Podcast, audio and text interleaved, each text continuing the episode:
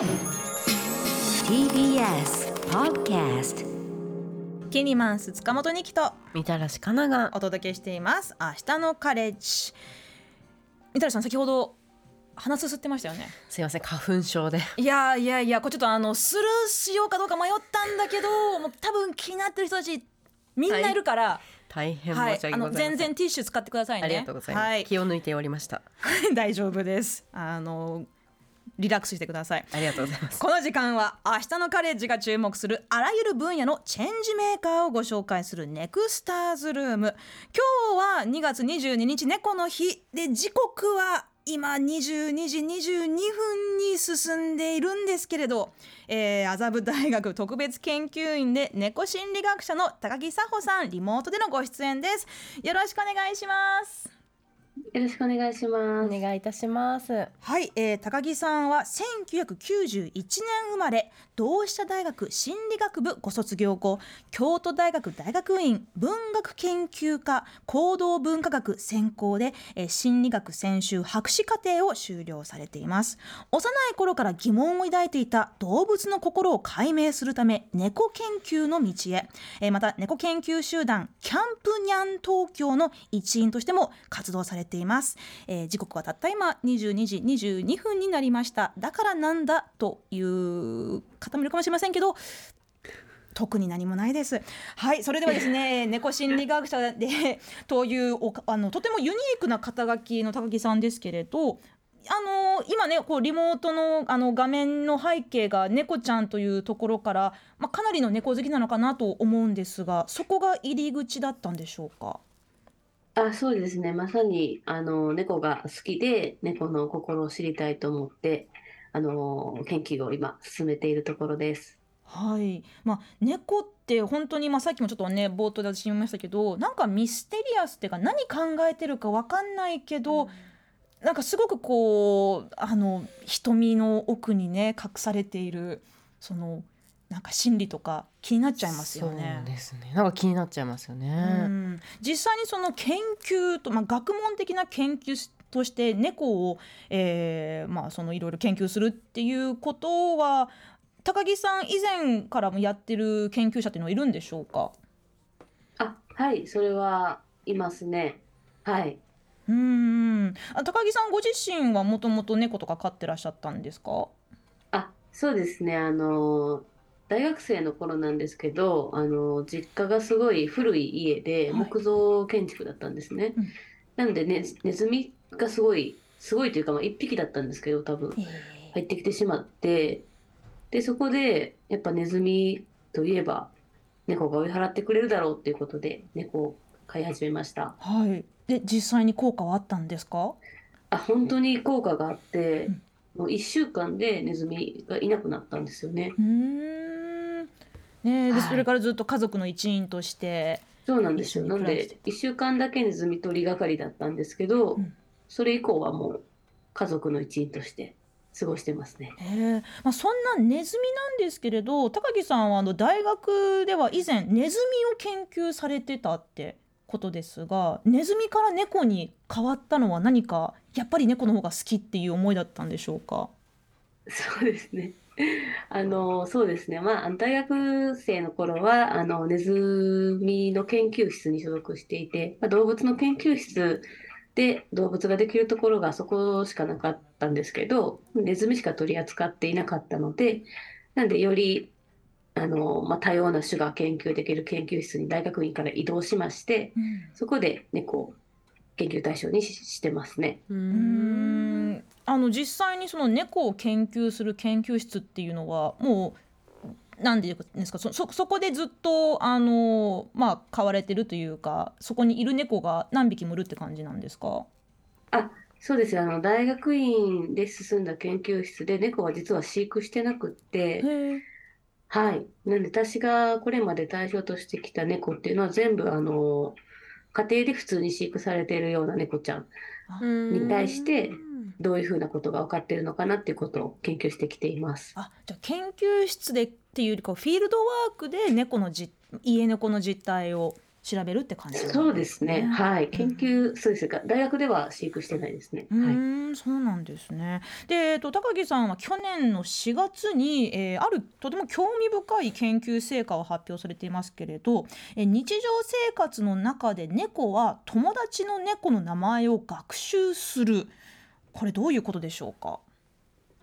そうですね。あの、この研究では、あの、猫、まあ、3匹以上で猫を飼っているご家庭のところに調査に伺って、まあ、そこで、ある猫ちゃんが他の猫ちゃんの名前っていうのと顔をマッチングできるのかっていうのを調べました。うん。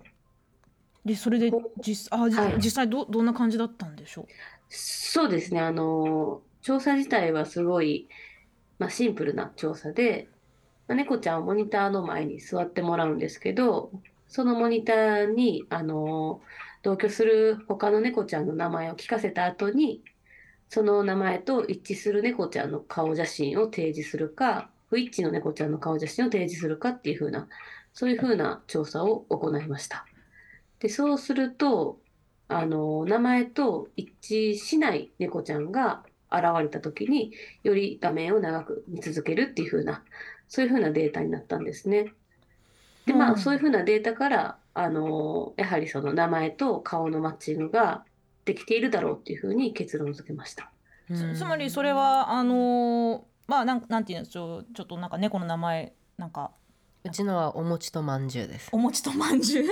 そのお餅の顔をまんじゅうに見せてでこれミケだよミケだよって言って言ったらそのまんじゅうが「いや何言ってんの?」ってこうそのなんか長くその絵を見つめたらそれは「えそうですね。違うでしょ?」って猫が考えてるっていうそそういうあ、こと？そうですね。そういう仮説でやっていて、まあ、この仮説の立て方なんですけど、実はあの乳幼児の研究とかでよく用いられる期待反法っていう風なものを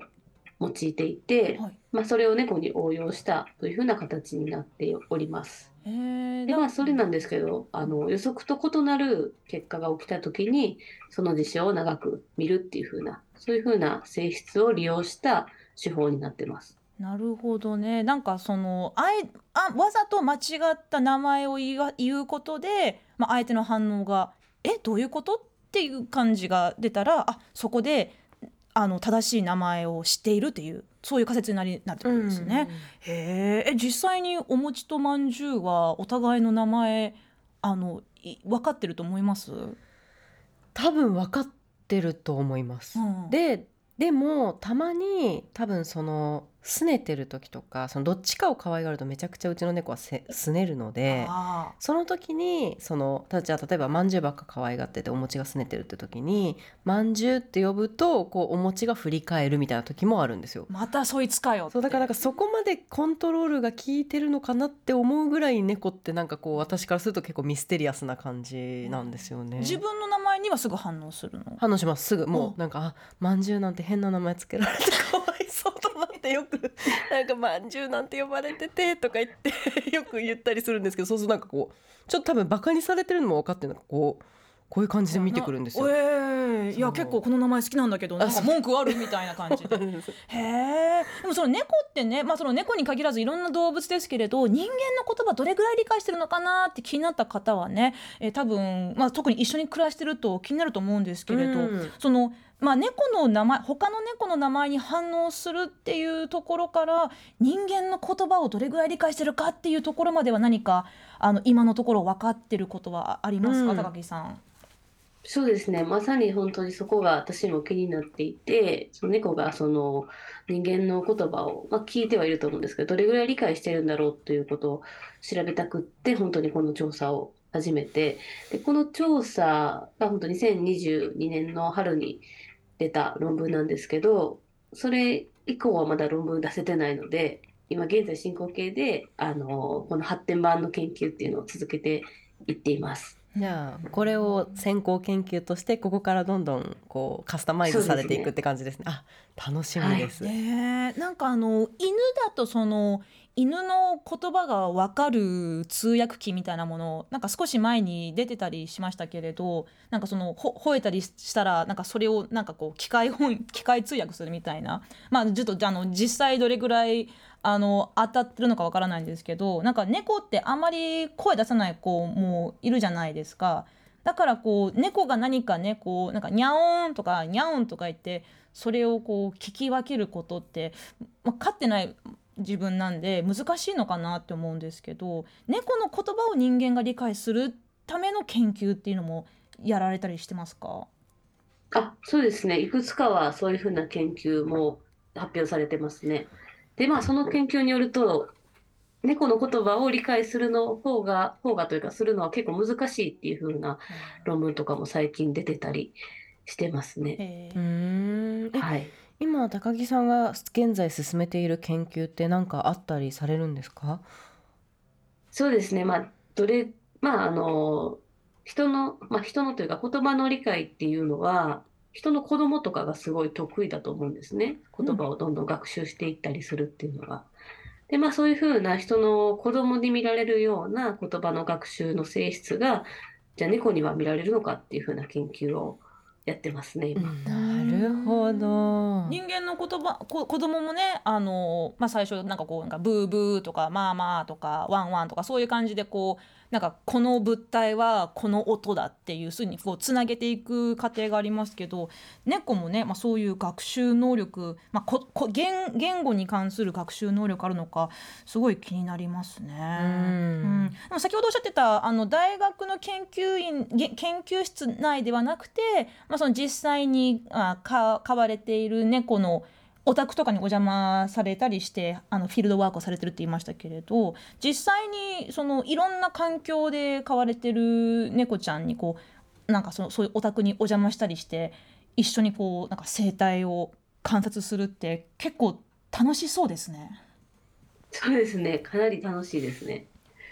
うん実際になんかどういうふうに観察をされるんですか？あ、そうですね。まあ、観察という私がやっている研究では、まあ、先ほどの、あの調査の方法のように猫ちゃんに対してこちらが用意した刺激ですね。あの猫の写真とか、まあ、飼い主さんの写真とか声とかを見せたときに猫ちゃんがどういう反応するかっていうのをあの記録してそれを解析するっていう風なうん形の研究が多いですね。それもし猫がなんか知らない人に警戒心出して一切協力してくれなかったらそこはもう諦めちゃうんですか？あ、そうですね。いや、やっぱりまあ猫ちゃんなので、そういうふうなことは多々あります。けど、まあそれは仕方ないことなので、はいはい。結構でもまあ、それでも飼い主さんと猫ちゃんトークとか、いろいろさせていただくので、楽しいですね。気長にやっていくしかないんですね、こういう研究は。そうですね。はい。ねえ。え実際にこのあの実験とかに協力してくれる猫たちっていうのはどういうところでつながるんですか？そうですね。あの基本的には応募ベースというか、あの、飼い主さんから、こういうふうな研究に協力したいですっていうふうに応募していただいて、で、その応募に答え、答えるというか、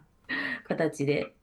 はい、研究を進めていってますね。じゃあもしかしたらこれを聞いてくださってる、ね、猫を飼ってる方あもなんか、そうねあうちの子も、あか科学に貢献したいって言ってますってなんか人がいたら どういうところでそういうあの募集ってあるんですか？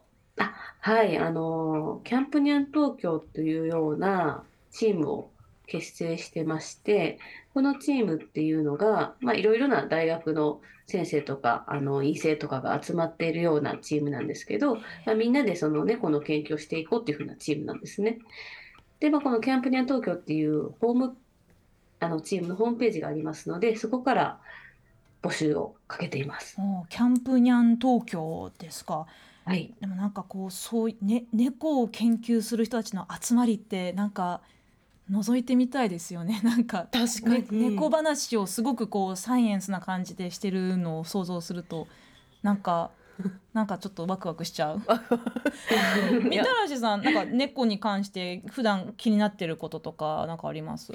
なんかそれで言うとなんかお風呂場にこう覗きに来るなんか本人は本人本猫はあの水とかはすごく苦手なのにお風呂に長時間ある一定の時間入っているとなんか覗きに来るんですね。で割となんかその行動って各ご家庭でも見られたりとかしていて、で、まあ、ちょっと恐る恐る覗き込んででうちの子の場合はあの頭が見えないとこっちから、うん。あ向こうから頭が見えないとこうちょっと前足でこう手かけて覗き込んでくるんですよ。バス。タブの中を。そう。であ目があったらそのまま座ってなんか隅っこの方でこっちを見つめてるっていう謎の行動をされるんですけどそれって何かこう解明されてるものってあるんですか？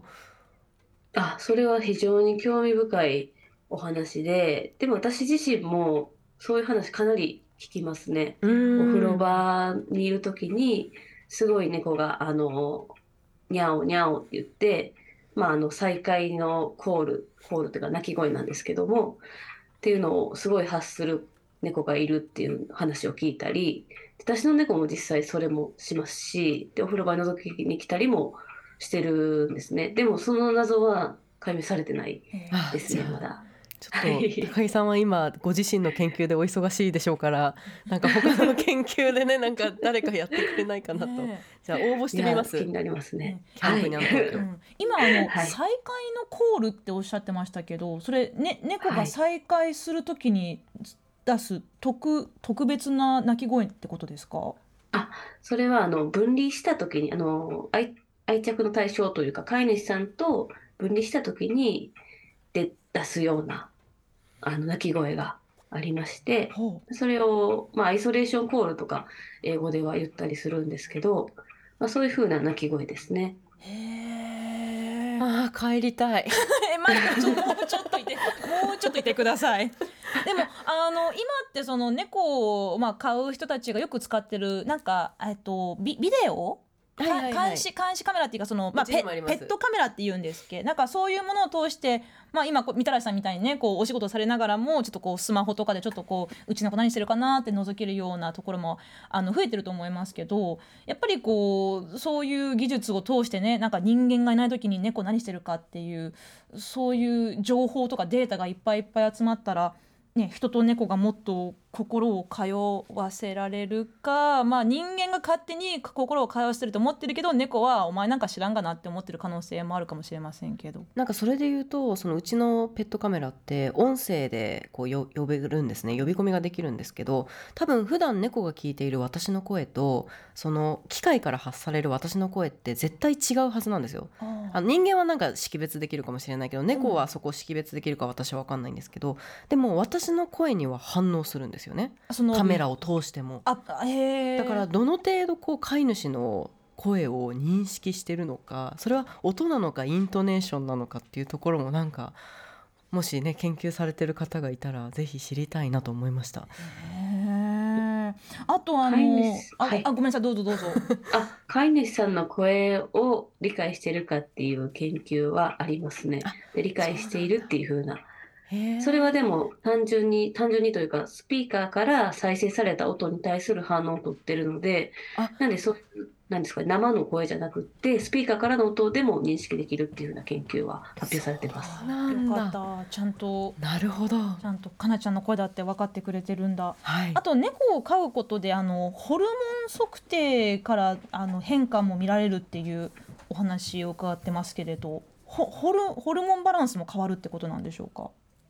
そうですね。あの、一般的にストレスホルモンと言われているコルチゾールっていうホルモンがあるんですけども、それが猫を飼育するに、まあ、猫をちゃんと最初に過ごし始めた時から数ヶ月間、